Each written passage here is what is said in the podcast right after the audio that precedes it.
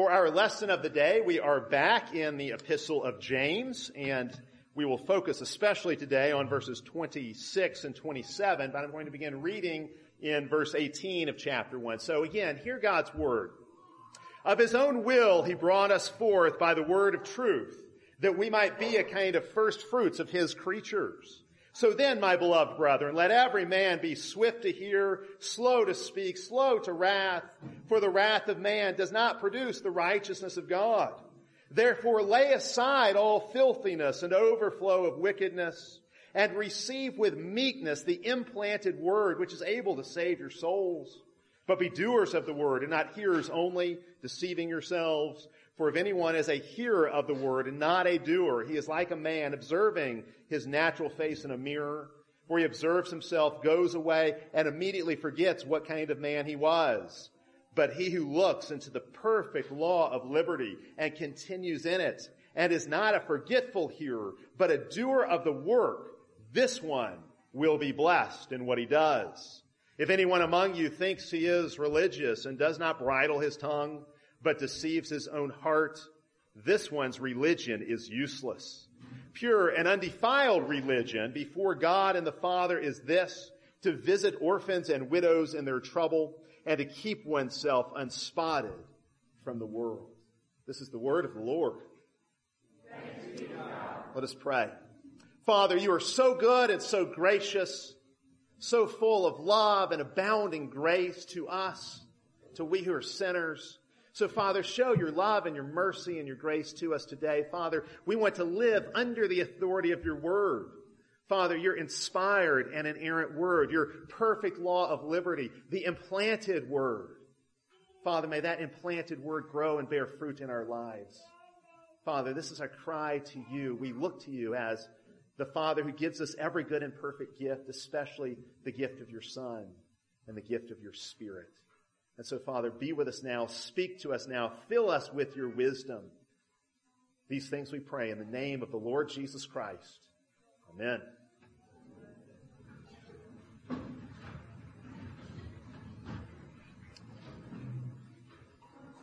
James tells us to be quick to listen in verse 19. We must listen to God's word. Listen, but don't just listen. You must also do. As James goes on to say, God's word requires a response. Hearing requires doing. Hearing without obedience is just hypocrisy.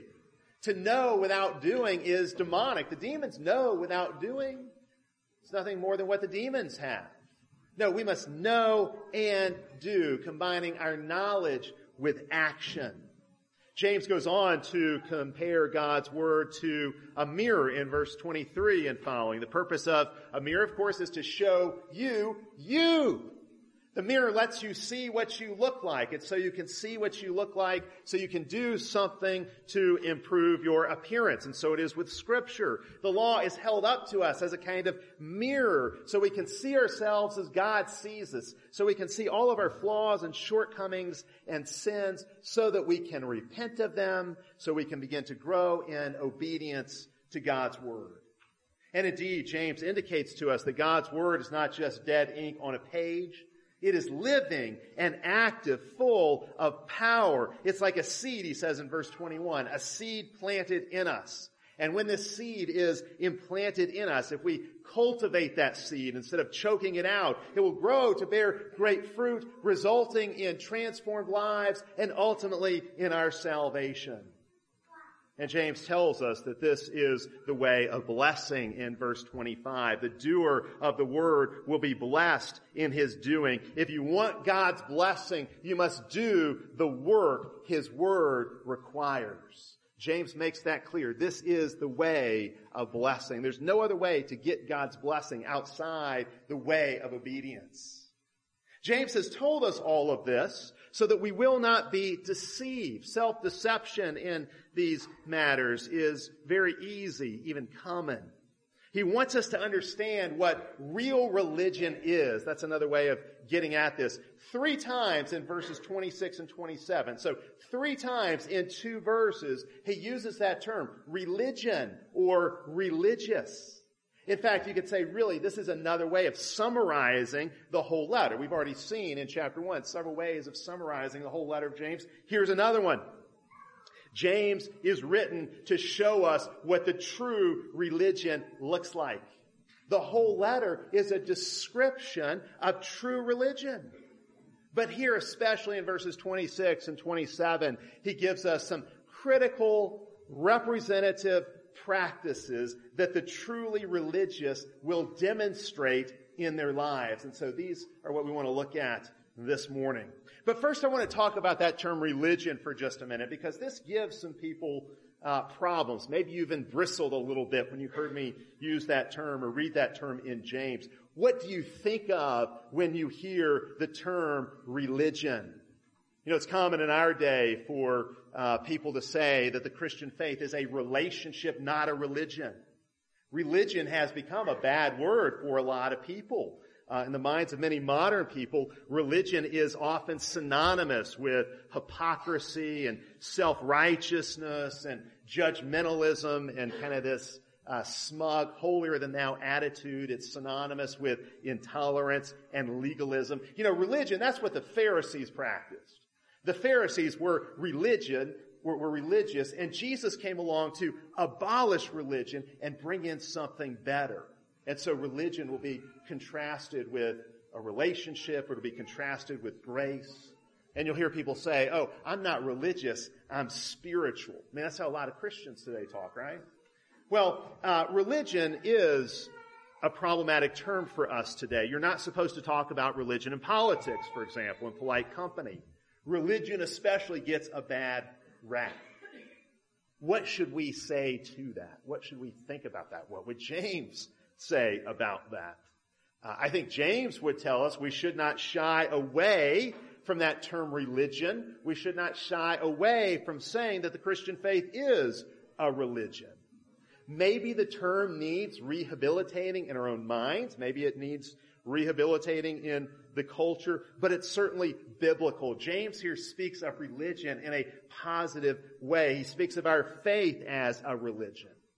And of course, throughout the history of the church, up until very, very recently, everybody spoke of the Christian faith as a religion. If you go back and you look at, uh, for example, in the era of the Reformation, uh, which was clearly a break with certain aspects of the Roman Catholic religion, still the reformers were very happy to describe the Christian faith that they were seeking to recover as a religion. One of the very earliest confessions, the Augsburg Confession of 1530, lists as one of its main purposes that the one pure and true, sounds a lot like James, doesn't it? The one pure and true religion may be embraced and maintained by us. John Calvin's most famous work was called The Institutes of the Christian Religion. He wasn't afraid to use that kind of terminology. A religion includes beliefs, practices, rituals, a community. It's a perfectly good term. We are a religious people. If you are a church going person, you are religious. If you consider yourself a believer, you are a religious person. So I'm religious. You're religious. There, I said it. Okay, it wasn't so bad. You know, lightning didn't strike. You know, it's okay to say I'm religious. Now, we want to practice the true religion. We want to practice our religion rightly, there is a lot that goes under the name of religion that is very problematic, but we should not hesitate to say the Christian faith is a religion.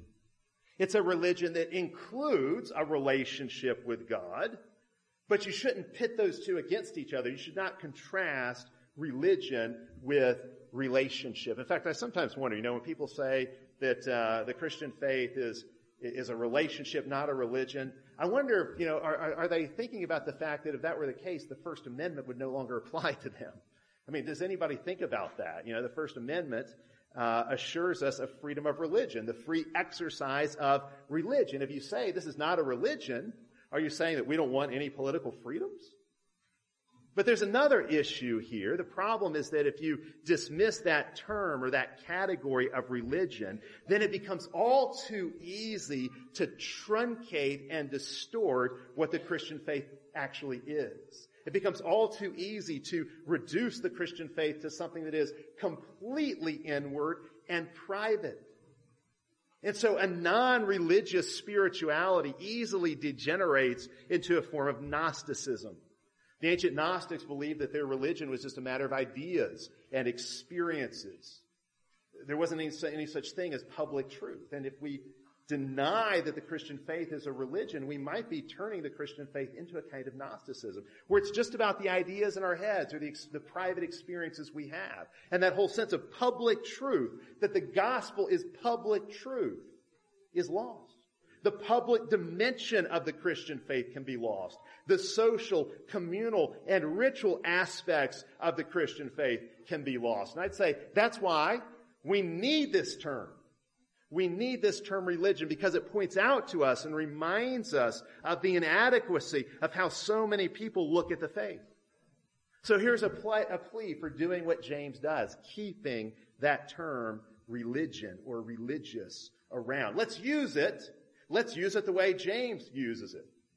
To stand for a total way of life in conformity with God's Word. Religion describes the totality of our relationship with God and all its public and private dimensions, all its individual and communal dimensions, all of its inward and outward aspects. That's really what the term religion means. It's inward and outward, public and private, individual and communal. Religion is simply a way of, uh, of describing our orientation to God. That's what religion is. It's your, it's your orientation to God. It's how you engage with God. It's the whole of the faith, inside and out. Well, how does James then describe religion? Well, he gives us three ways to identify the true religion that God accepts. Now, this is not intended to be an exhaustive list, as if you just could check off these three things, then that would be it. This is a representative list of things that James found especially significant in his context, but I think they are in our context as well practitioners of the true religion will practice these things that James describes here. Again, not an exhaustive list, but it's certainly representative. The examples James gives here are important. So he says, adherents of the true religion will bridle their tongues. They will be socially responsible. That is, they will do mercy ministry for widows and orphans. And they will avoid worldliness. They will avoid being stained or spotted with worldliness. Let's look at each of those three dimensions of the true religion James gives to us here. Verse 26, he says, if anyone thinks he is religious and does not bridle his tongue, he deceives himself and his religion is worthless. So James here is contrasting the true religion with worthless religion. And the sign of which side of that line, true religion versus worthless religion, the, the sign of which side of that line you fall on is what you do with your tongue.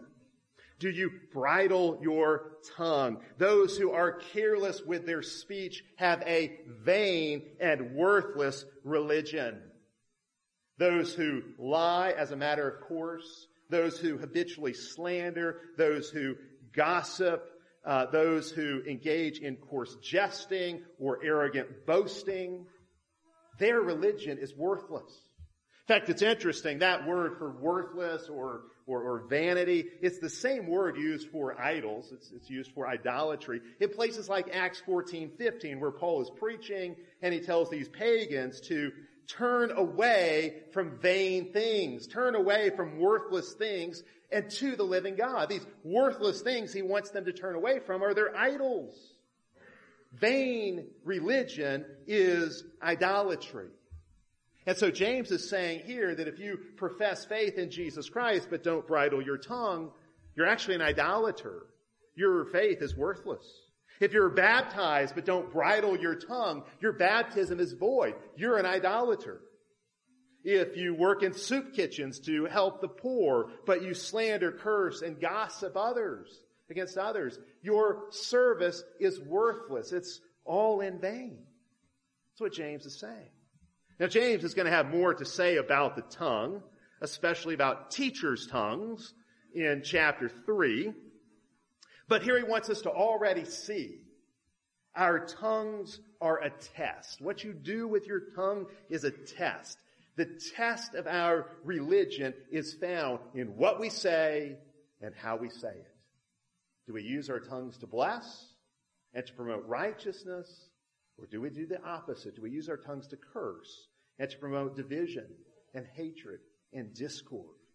Is your tongue bridled or is it under control or is your tongue out of control, unbridled? That's the question. Your words are an expression of who you are. The tongue reveals the heart. Just as God's word, his logos reveals him, so your words reveal you. So the tongue is to be bridled if we want our religion to be worth something, if we want it to be acceptable to God. We must practice tongue control, self-control with our speech. Religion that does not subdue the tongue is false religion. Now, when James describes the second and third dimensions of true religion, he says these are what characterize pure and undefiled religion. Those terms pure and undefiled are really interesting in this context.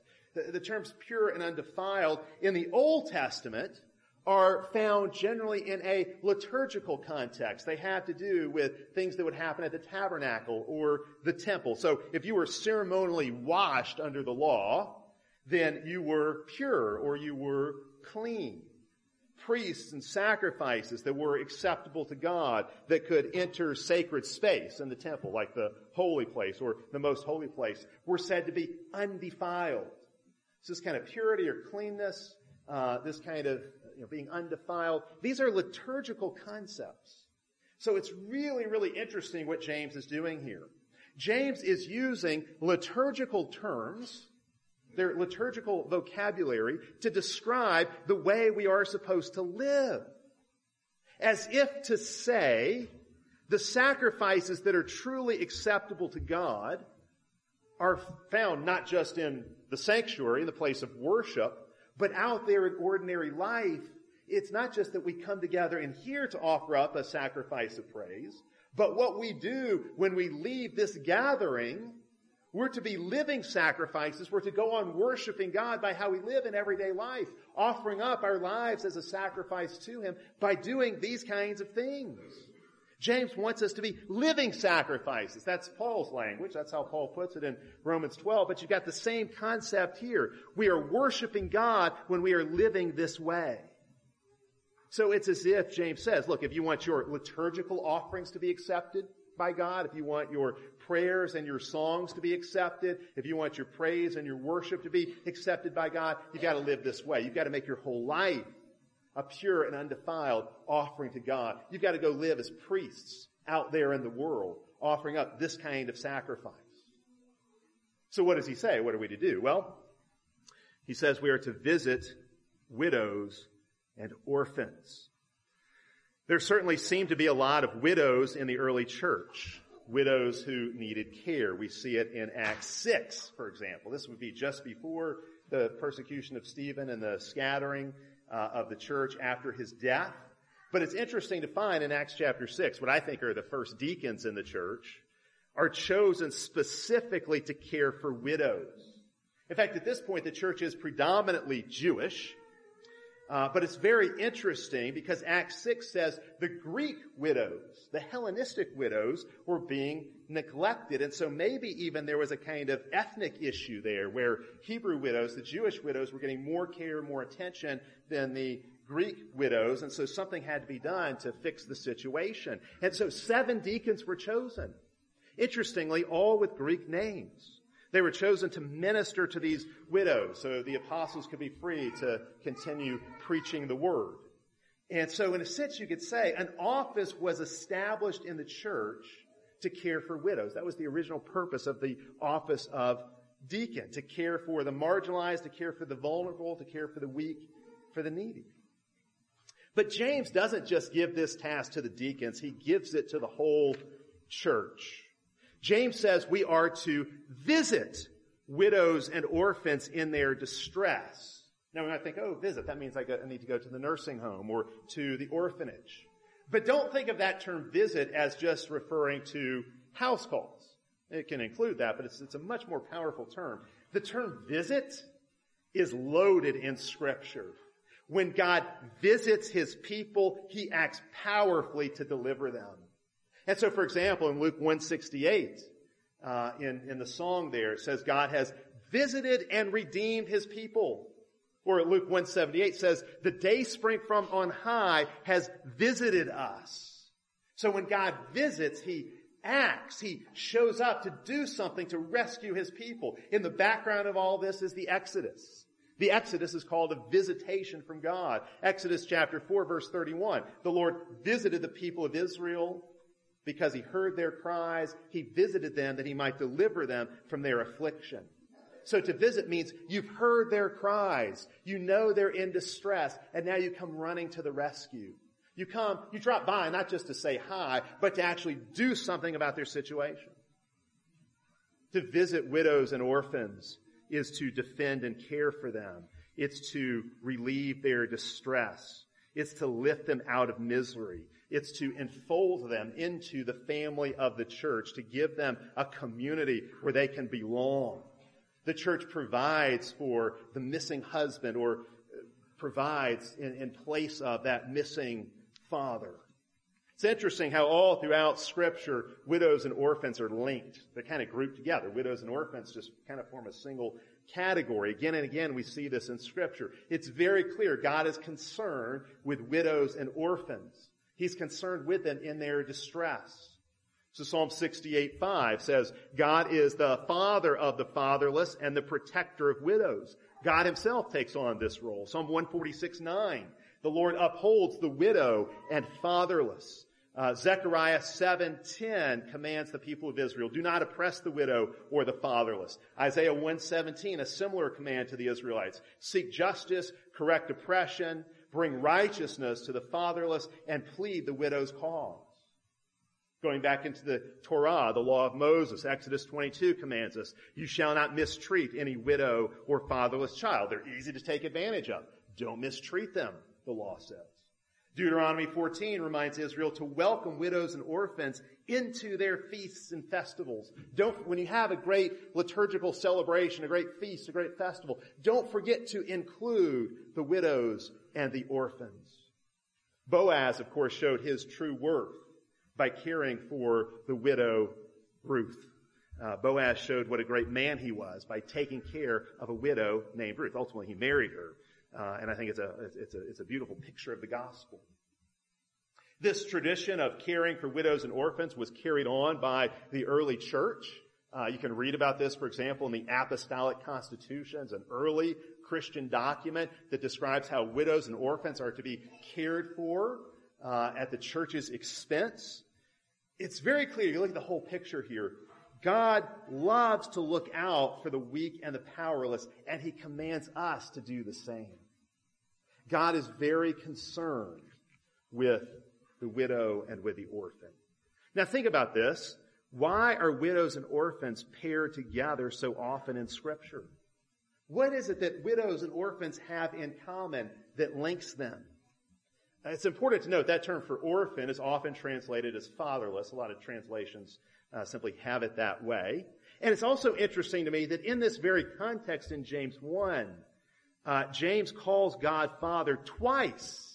Right in the context of calling us to care for the fatherless, James identifies God as the Father. As if to indicate God becomes a father to the fatherless through the care of his people.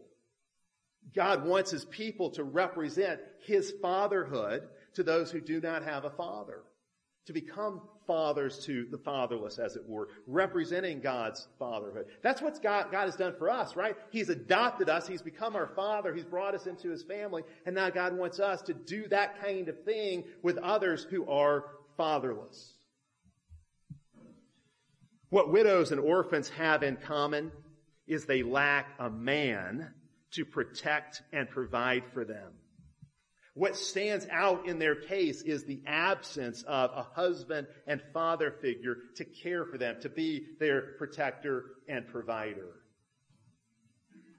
Now, the church in James' day in the first century, uh, many of the widows and orphans were probably in that situation because their men had been killed in the persecution. Today we face a quite different situation.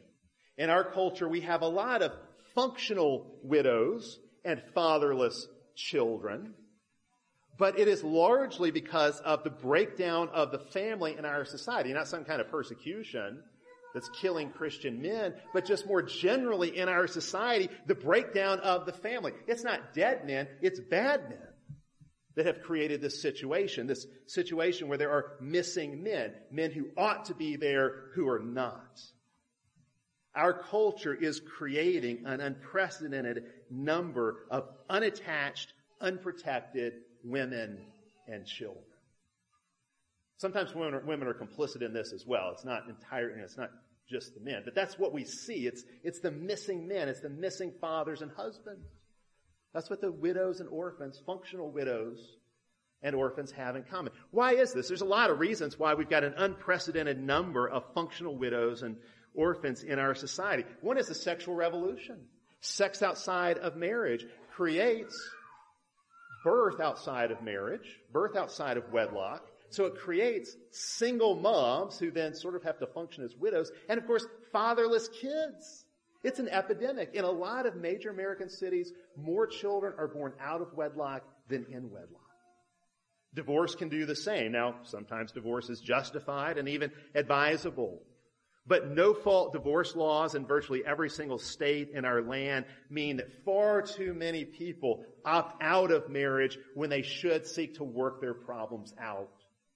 And so again, you see the family breaking up. Kids growing up without a father in the home is perhaps the greatest social crisis of the day. More children in America are growing up without a father than ever before. And many of our social problems are linked to fatherlessness. If you were to see all, if you were to take all these social problems we see and trace them back to their root, you would find fatherlessness is at the root of it. Growing up with a father is the best way for children to avoid poverty. Growing up without a father puts children at a huge disadvantage.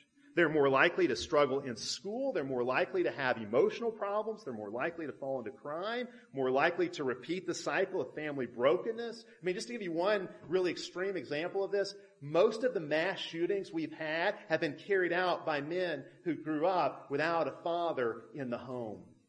There may be other things that link those cases, but that's one that you very consistently see. If at all possible, kids need a mom and a dad to nurture and train them. They need a family context, a, an intact family. You know, we hear about all different kinds of privilege today. We hear about privilege that's based on skin color or based on sex, but I'll tell you what the greatest privilege of all is. It's growing up in an intact family.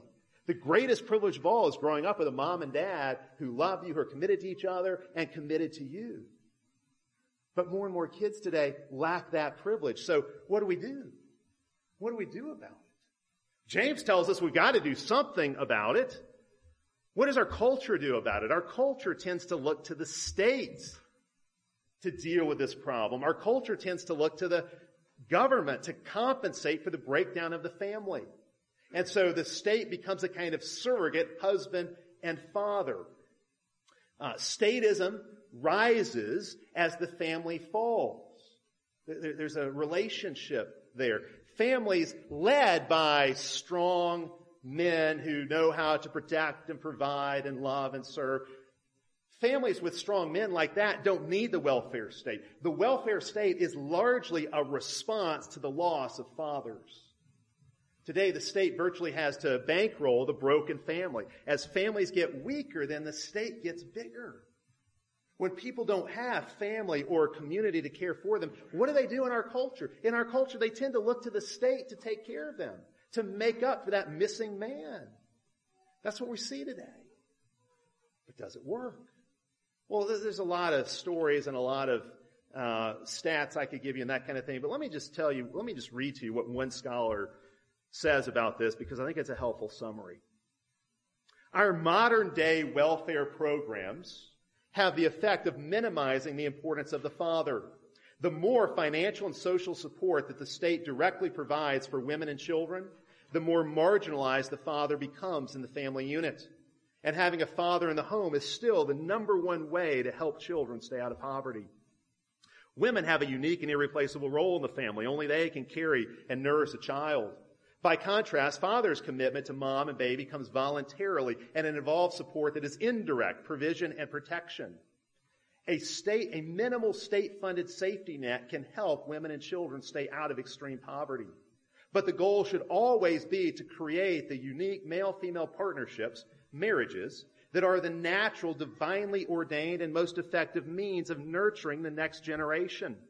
We should be looking for policies that facilitate household formation, getting fathers into the lives of their children, rather than those that inhibit it by subsidizing fatherlessness.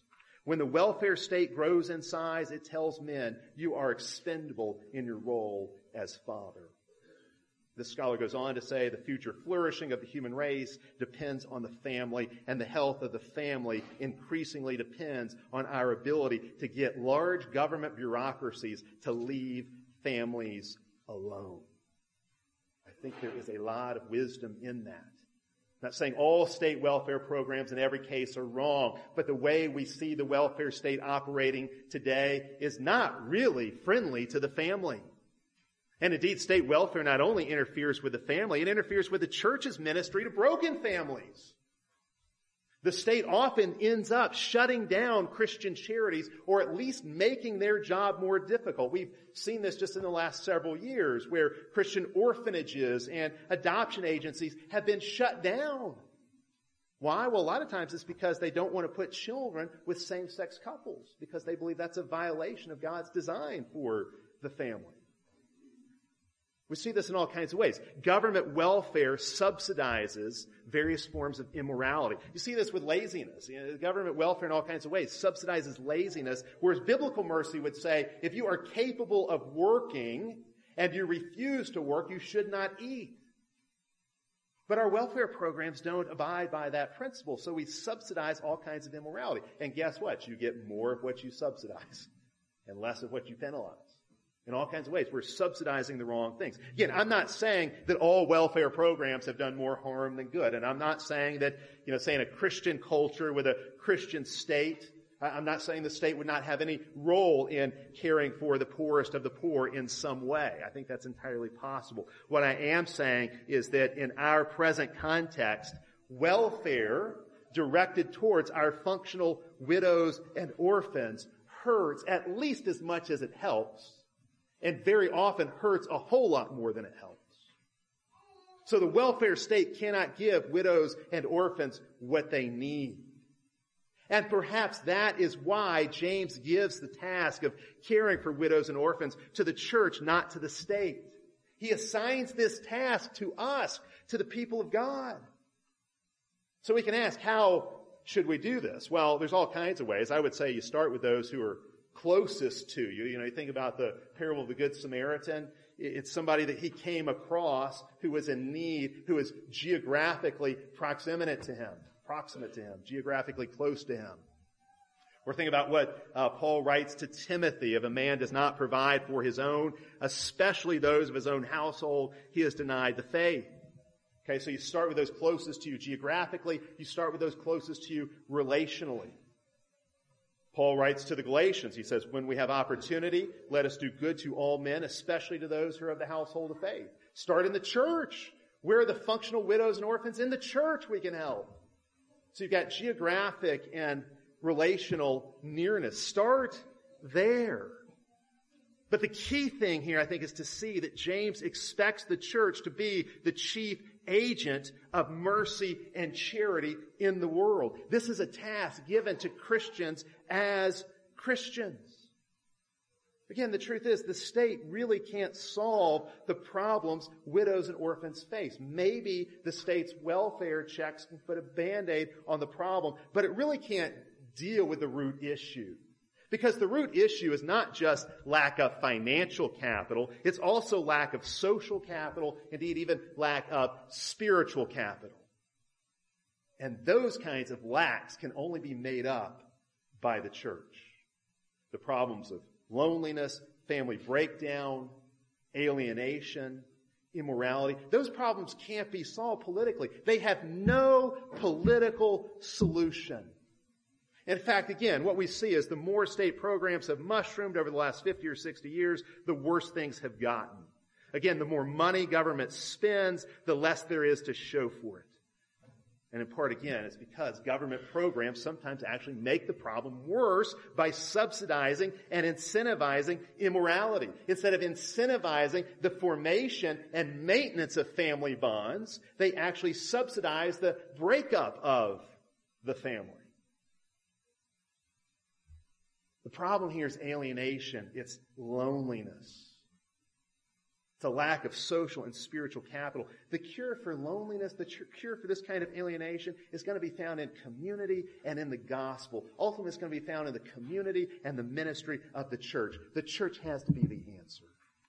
Now, there's a whole lot more that could be said about that, that ought to be said about that, and perhaps I'll say more about it sometime soon.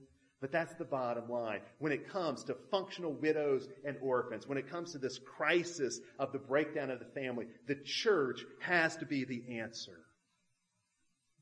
Well, finally, one last thing here, last but not least, what does James mention?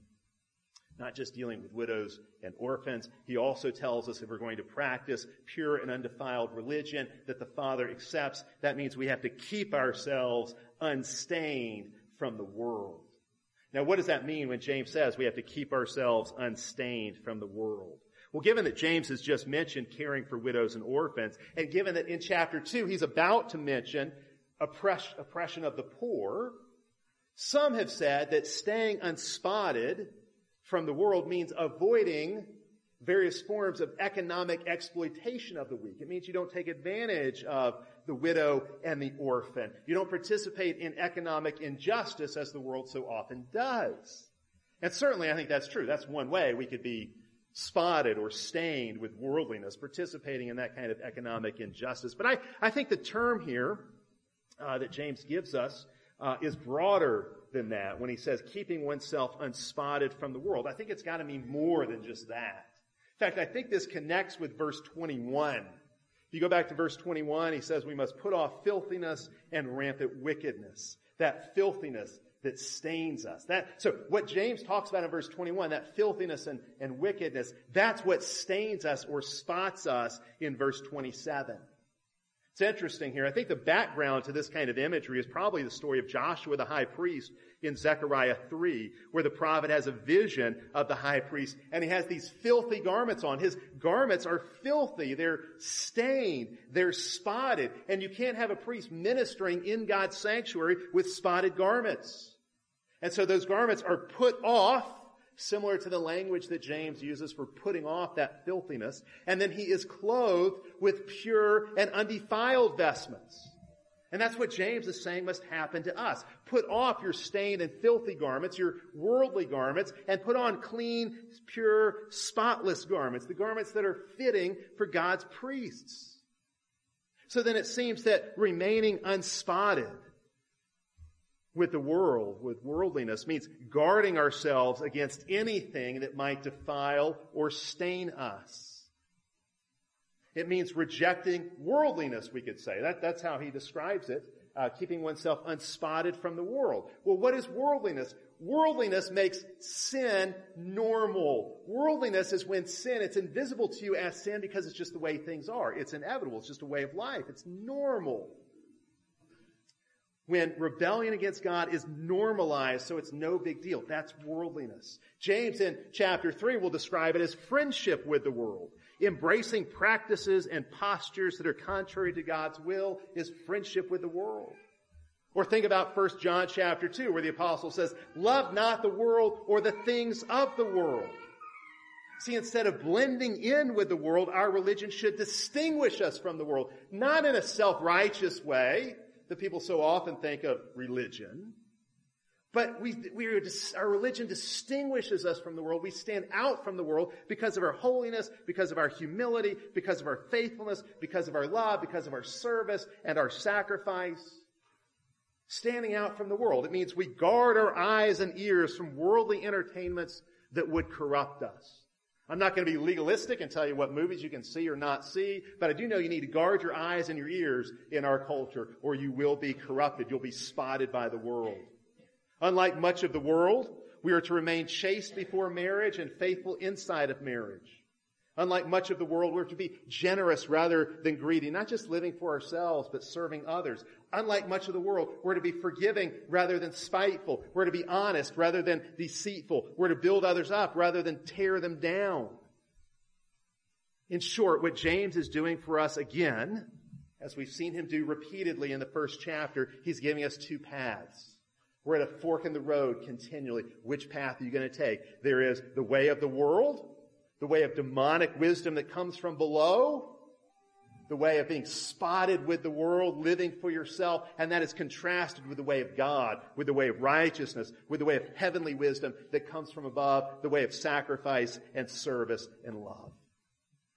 For James, this new way of life is the fruit of the new birth that he's already described back in verse 21. The word implanted in us that saves us from the ruin of sin.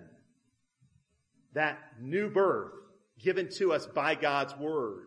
That's the foundation for all of this. Understand, you can't go do James 1, 26 and 27 unless you have first experienced James 1, 21. Unless you've got that word implanted in you, anything you go set out to do is going to fail miserably because you'll be doing it in your own strength, not in the power of God's word. We are God's born again people, His born anew people. We have His Word dwelling in us. God's Word is planted as a seed in us. Let us show that. Let us demonstrate that by how we live, by practicing the true religion that James calls us to. And of course, you know what? You know what else we ought to think of when we read these verses? We ought to think of Jesus. Who is the one who has blazed a trail for us in these ways? Is there someone who always bridled his tongue wisely, who always cared for the needy, who always kept himself spotless from the world? Yes, there is, and his name is Jesus. It's His Word planted in you. It's His Word that will grow to bear fruit in you. It's His Word that forgives you. It's His Word that cleanses you. It's His Word that means you're now accepted by the Father, adopted by the Father. He bridled His tongue. He cared for the needy. He kept Himself spotless. He did it all that He might be your model, but also that He might be your hope. Let's pray together. Father, we do thank you again for all the ways you have blessed us and poured out your mercy upon us. We thank you especially for Jesus.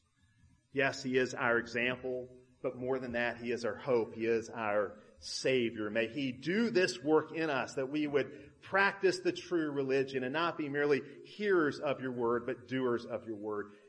This we pray in the name of the Lord Jesus Christ. Amen.